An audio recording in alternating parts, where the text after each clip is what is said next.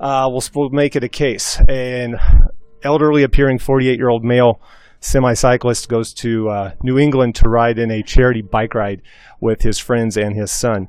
And uh, after being embarrassed by his 14 year old son for hours, uh, finishes the bike ride, is sore, tired, fatigued, and eventually comes back to Colorado, uh, where about a week later he's still incredibly sore, tired, fatigued, and then uh, presents to the emergency department after a syncopal event and with a heart rate in the low 40s. So, what kind of things do you think of? Why would a, you know, otherwise healthy 48 year old guy sync up and be suddenly bradycardic?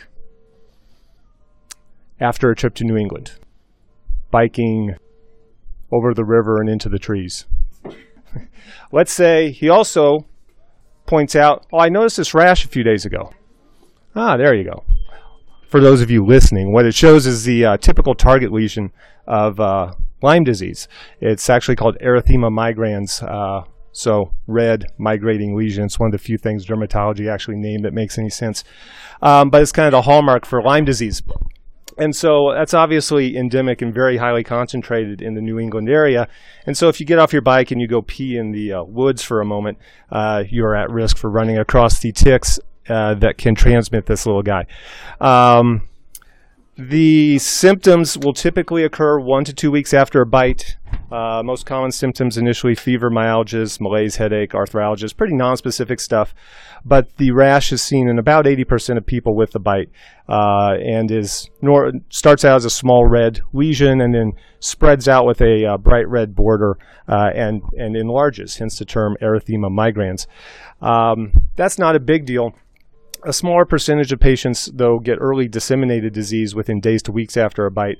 The two most common, uh, the two most concerning areas that are involved are cardiac uh, area, which uh, you can get inflammation of the cardiac conduction system, which typically will present as atrioventricular block or bradycardia, uh, can present as syncope, and very, very rarely can be a very significant or life-threatening dysrhythmia. Uh, you can also get a meningitis-like picture. Uh, there are also late disseminated findings which occur months to years after a bite, most commonly muscle and joint chronic pain and arthralgias. Have you guys ever seen any of the chronic Lyme patients? Uh, they're pretty miserable and they just have kind of all sorts of musculoskeletal complaints, a lot of chronic pain. It's pretty sad, unfortunately. Um, uh, there can also be chronic neurologic symptoms, uh, including uh, seizures, paresthesias, chronic paresthesias, and uh, memory and cognitive changes. Anybody know who Amy Tan is? Making this a little bit more literate. Really, Amy Tan, the Joy Luck Club? Anybody? Yeah, one of uh, our, our current most uh, prolific and excellent authors. She has chronic Lyme uh, and chronic neurologic symptoms. And if she's off of her antibiotics for any length of time, she actually loses her memory to remember what she's read, which is sort of devastating for a world class novelist. So it can be a pretty devastating disease. Uh, it's diagnosed by ELISA. Um, uh, from blood or spinal fluid, and treatment's pretty straightforward. It's uh, two weeks or ten, uh, 21 days of doxycycline, amoxicillin, and cefuroxime are also pretty uh, competent at treating it. So the key is recognizing it and, uh, and, and treating it and eliminating a lot of the chronic long-term problems. Now, here's where this gets really interesting. And I got this information uh, off an online article based on an article from the Philosophical Transactions of the Royal Society of London in uh, 2015 by an author named Levi. Um, meningitis, not meningitis, sorry, Lyme has been increasing by more than 10% a year for the last several years. Uh, and they're proposing various reasons for, for this. Um, one is the destruction of habitat where the predators for uh, mice live. And so mice explosion, mice population explosion in the areas where Lyme disease occurs in New England and then the upper Midwest, uh, Michigan, Minnesota, Wisconsin, uh, has gone up quite a bit. Uh, however, they've gone up separately. It's much more uh, the, the increase is much higher in the New England area than it is in the upper Midwest. And so this is what gets kind of cool about it. Um, these guys in this article looked at the cyclical life uh, of, of the tick. Uh, the the eggs, uh, the female tick lays eggs uh, spring, late summer, or spring, late spring. Uh, the larvae are born in summertime and then develop into nymphs, and then the nymphs develop into adults.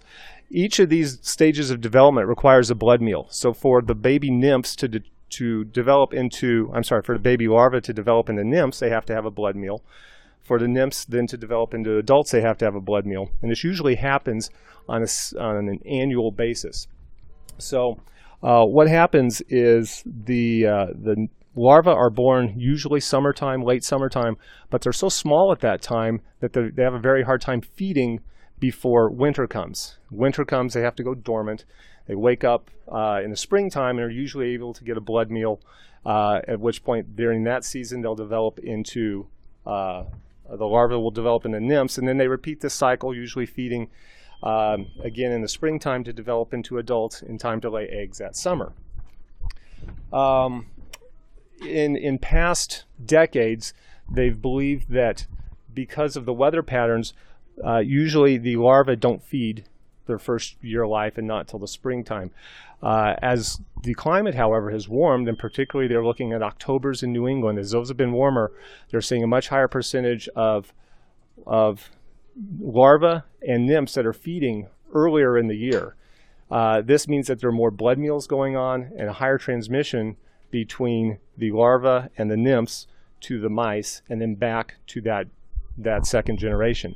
So this, what they're calling asynchronous feeding, instead of the nymphs and the larvae all feeding at the same time, because it takes uh, several weeks for the bacteria to replicate in its host enough to be transmitted, because they're now feeding in an overlapping period of time, they're passing it back and forth to each other at a higher rate. And so there's a much higher concentration of the bacteria in the mice and then subsequently in the larvae and the nymphs. So this all goes back to to weather pattern changes that are going on uh, across the world, and is uh, we're not seeing the same thing in the upper Midwest because those Octobers are still much much colder that you'll find in Michigan and Minnesota than you'll find in New England.